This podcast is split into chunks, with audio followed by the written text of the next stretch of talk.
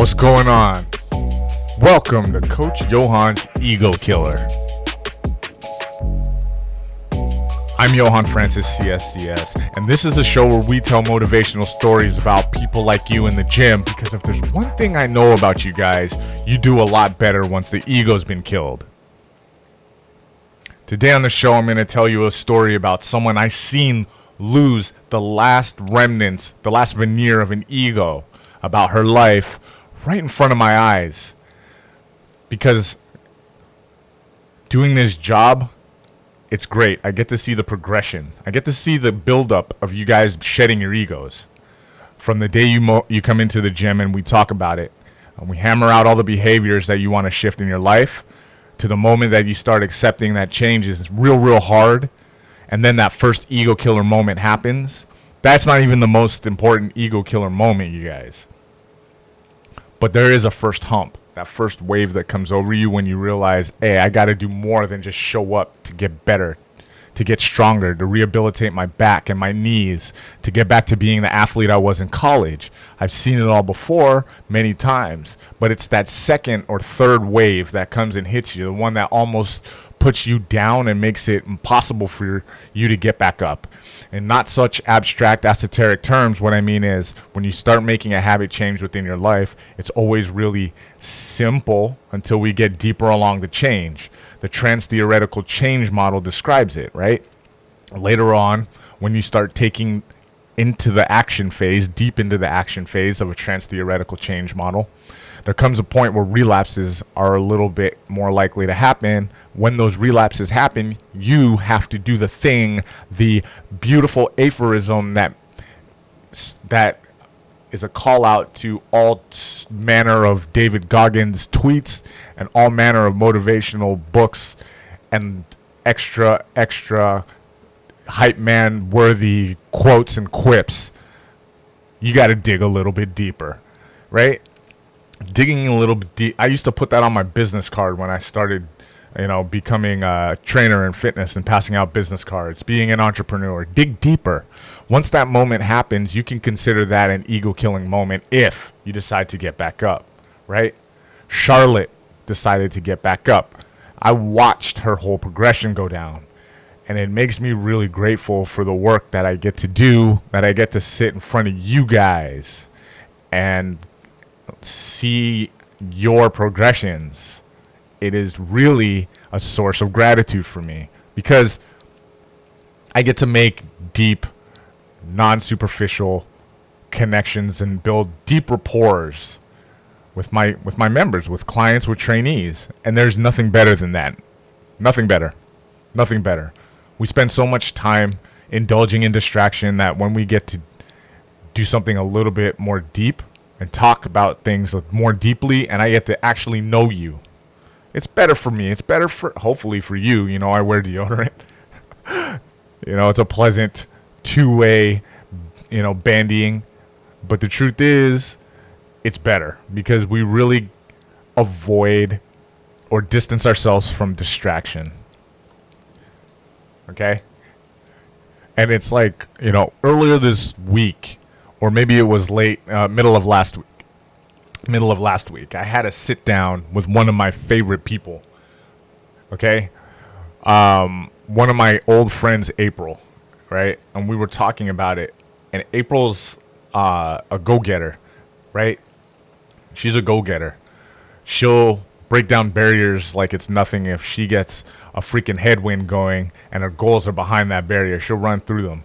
And you never see it coming because she's not the biggest woman in the world. She's kind of tiny.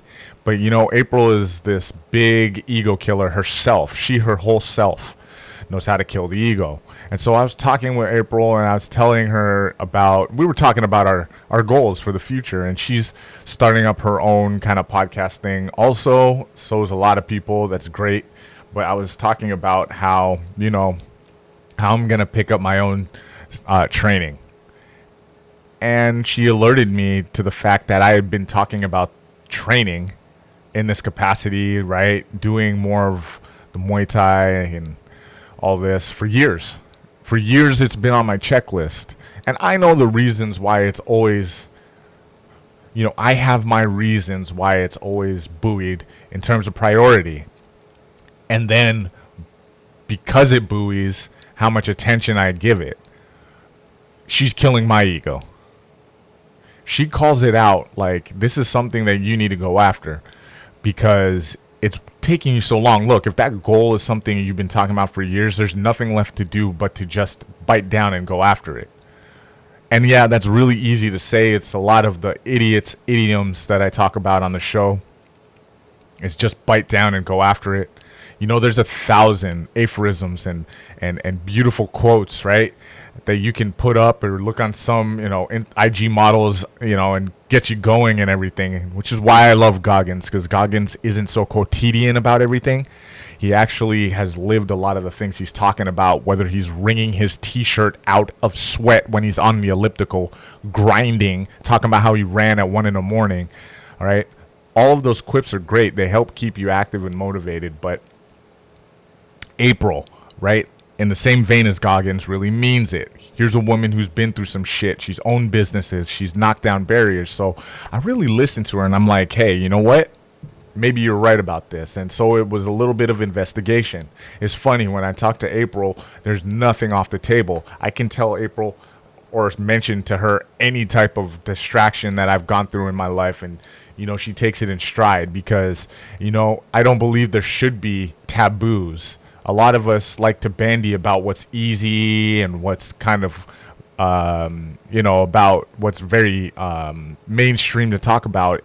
It's easy to shoot the shit, right? But it's much harder to talk about things that are really deep. And I don't think at all times you need counselors to do those things. Of course, counselors do help, but there is also a time and a place and friends and friendships that you build, that we build, right? Especially here on the show,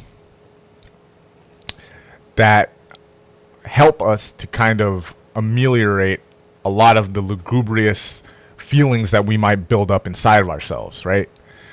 You guys can do the same thing, okay? I'll mention it, EgoKillerShow.com. You can fill out that form. We'll talk. But that was what I went through this week. You know what I mean? And that leads me into another thing I'll talk about really quickly. Putting or kickboxing and fighting styles in mid-range priority. Okay? I met this guy.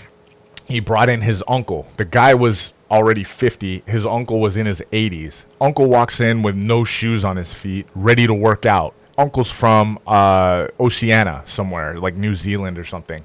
So's the guy. And I'm just like, no shoes, huh? And the man doesn't barely say anything. He says, nope, don't need him. Apologies in advance to all the Kiwis. But he's like, nope, don't need him. And he's everything he says is in like 3-word bursts, all highlighted by periods. And so he comes in to work out, and I ask him eventually, and he's doing a great job. He's in his mid 80s. He's doing a great job. And I'm asking him, like, what do you do for a lifestyle? Mm-hmm. Right? What do you do every day? He's like, I go out windsurfing.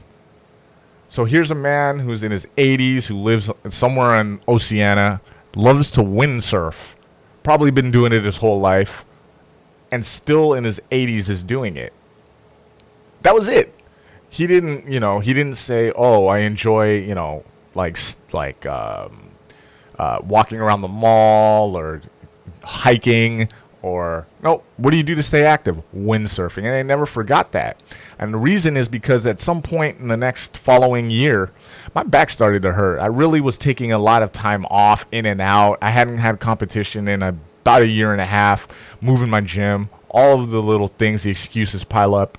And I start to have to get into a mode where I start fixing my body. I start learning more about my Ashtanga. I start learning a bit more about Matt Pilates. And for me, I'm looking at it thinking, hey, I need to take much better care of my body. One, I eventually couldn't get, I had to take a couple days off from work, working on the weekend, working too much, waking up early. And the guy who brought his uncle in, the 50-year-old, he goes, what's going on? And he never broke it down. What's going on? He says to me. So I tell him, oh, I'm quitting smoking a pack a day. This is going on at home. That's going on. And my body is killing me. Furthermore, I can't find the purchase to go forward with this type of exercise. So in a very, very polarizing role reversal, I'm starting to tell my trainee all of my bullshit. In the same way I might tell April my bullshit. And he goes, well, listen, you remember Uncle, right? His uncle, the 80-year-old. You remember Uncle. He told me, hey, why does he's got a windsurf. That's what he does. So every day he goes out and he windsurfs. Sometimes you just do the thing you love because you love it. And as many times as idioms start to pile up, like that one, it's the truest shit in the world, isn't it, you guys? One thing that gets me through training other people is hearing your stories and learning more about you guys. Okay? In the same way that April has always been around in some capacity to hear all of my tales of woe and me rebuilding myself to get back into the things I love to do, right? My tales of woe. I've seen other people go through it much more than that. Every day I see it, every week, all right? And that's my job, is to try to help you get over the finish line. Okay, you guys, that's my job for you. When I hear that from others, or when I see that they're struggling to do the things they want to do, man, it crushes me a little bit. It crushes me, especially if we've built a really solid rapport, especially if we've been true blue together. All right? And it gets real. And what I mean is this, okay? And I'll tell you about Charlotte. So, like 15 years ago, I knew a woman. She trained with me. She was one of the first people I trained in the big fancy commercial gym I was training at. I mean, and by fancy, I just mean like it was an actual commercial gym and not a shithole, but shithole box gym. It was like an actual real fully gym with full memberships. I had been through a lot of dumpy gyms before that. And this one wasn't like that fancy. It wasn't like, you know, Equinox or one of these Soul Cycle bar places. It was just like a gym. And it was pretty fairly diverse for what we got here in San Jose. You could look around the room and find one of every nationality. And anyway, Charlotte and me started to work out together. I started training with her. She's the sweetest woman ever. Everybody in the gym had a crush on her. She was probably like about 30 years old. And Charlotte was from North Carolina, South Carolina. I think maybe Charlotte, North Carolina is too apt. So let's say she was from probably South Carolina. Charlotte from Carolina came to work out with me. She's 5'1". She's got the big rosy cheeks, very sweet, had that southern hospitality. Not that one, but the one that makes you actually feel welcome. Not the one where you have to say hi to your neighbors because they might be holding. I'm sorry. But the one where it's like, oh, this is the reason that southern hospitality exists, right? Ludacris made a point. Anyway, I digress. Charlotte, when we started training, one thing about her was she was already a baller. She was making six figures. I didn't know what kind of ego she had. She was very sweet, very kind, and actually was probably too obsequious in her daily life. She probably put herself last in a lot of ways. And she actually had people working under her. So I didn't know like what was going down with the ego. But then I soon learned a type of ego from her, okay? Because remember, when we talk about killing the ego, we're talking about stifling out toxic masculinity half the time. However, on this show, I want us to get to the point that that's not always the case, and that's not always true. It's not just toxic masculinity or masculinity that embodies the ego or personifies it. Ego is the thing that stops you from moving forward in your life because you defer to safety over risk. Her risk was moving ahead in her company. What she did was constantly accept any and all opportunities to meet with, schmooze with, and drink with potential clients. So here she was out 4, 5, 6 days a week drinking her ass off. And oftentimes, whether I met her at 5 in the morning when I was actually probably a little hungover myself, or other times where I met her at, 7:00 p.m. and she'd be running, bouncing with the ponytail, running and doing the cross country stride. Whatever it was, she might have been really hungover that day. And oftentimes she would tell me. She'd tell me straight up. There were no lies between us. We were always very honest with each other. One day, there are a couple times Charlotte would tell me these stories about being in the house, and the guy they were entertaining for the night, tried to hang out with them later, but got too drunk and they passed out, and all these really depraved, stories of bacchanal, antics that ended up with everyone being passed out and bodily fluids being just, heedlessly placed somewhere in the room, and all these things she would tell me about in passing. Of course, it was very colloquial, but nothing too detailed. Anyway, Charlotte would explain to me one day, as I'm pulled up to Charlotte, she's jogging on the treadmill as she always did to get ready. Charlotte was bounding around on that treadmill as usual, and I'm looking at her cool, I'm gonna go start my session. Walk up to her, she's smashing the treadmill, boom, boom, boom, boom, boom, the rhythm of the shoes hitting the treadmill, zzz, zzz, zzz, right? The pounding of the treadmill when you're running. I pull up on her, and she kind of slows down like she normally did. She does the thing where you leap to both sides of the running conveyor, and she looks at me and she goes, I'm not feeling good. And all of a sudden, we start to talking, and before long, her face is rosier than it's ever been, puffy, and there's tears streaming down her face. And I'm like, look, we don't have to train right now. Let's go talk. So she takes me into the back corner of the glassed room office back there, and we start to talk. She misses her home. I say, yo, that's normal to miss your home. You're human. That's not something that you'll get by it, and you got a great job with money. You could go back and visit.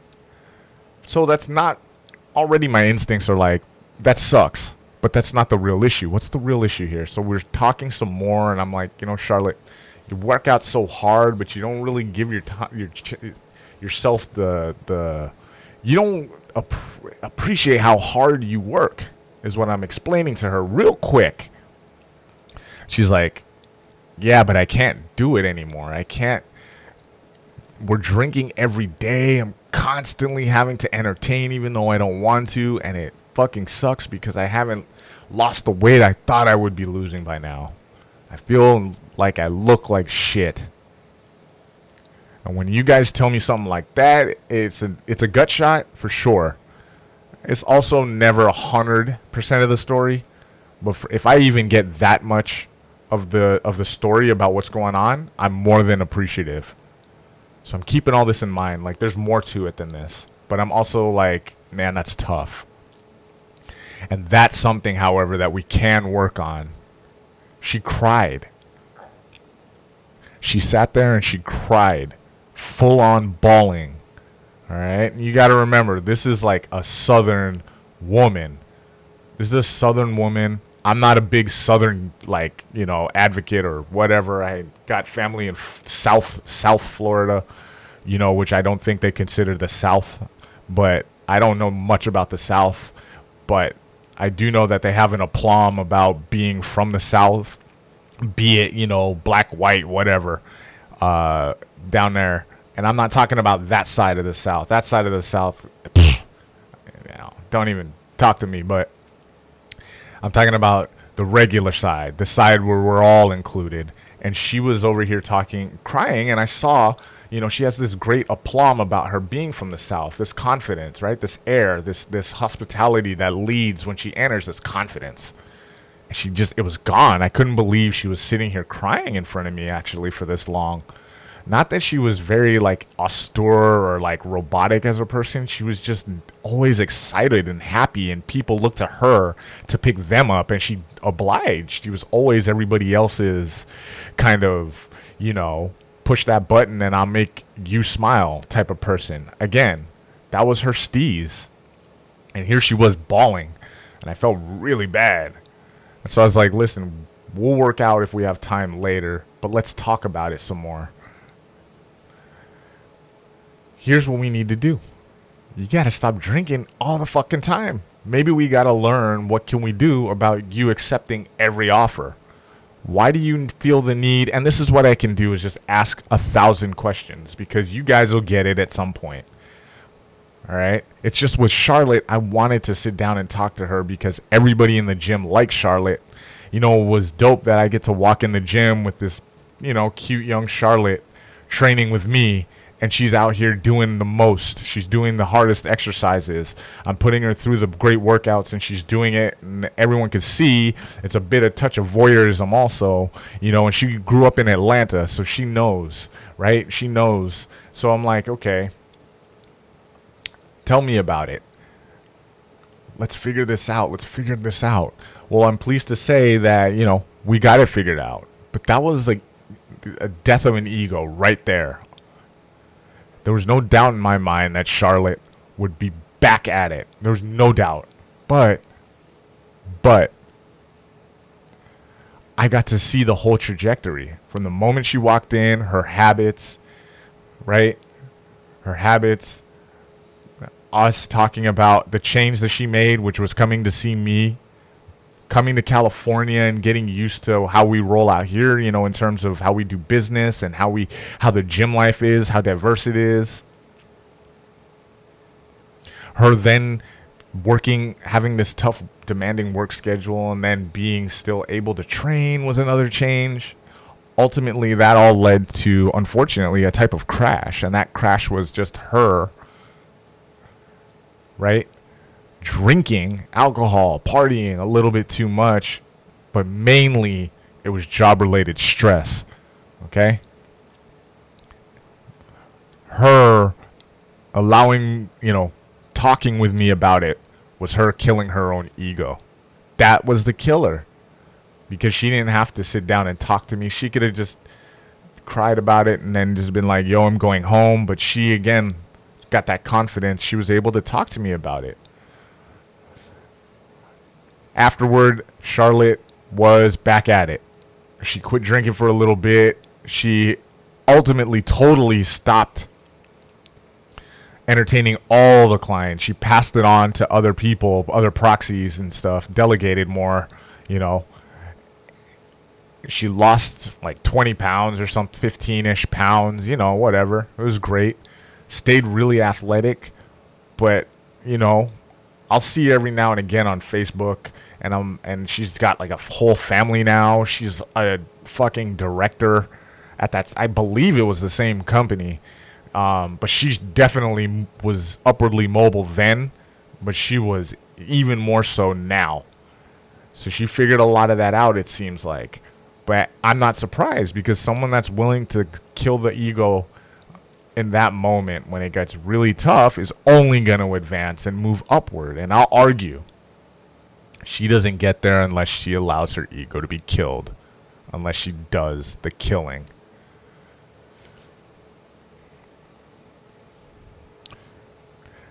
All right, you guys, I'm going to leave you with that. Thank you for listening again. This has been Coach Johan's Ego Killer. I want you guys to head over to Ego Killer Show and join the show. But more importantly, you got to review and rate the show. Go to Apple Podcasts. Go to podbean.com and review the show. 5 stars gets you an invite into the inner circle, where you guys get free advice and free videos with me personally. Thank you for listening, and I'll talk to you guys next time. Stay up.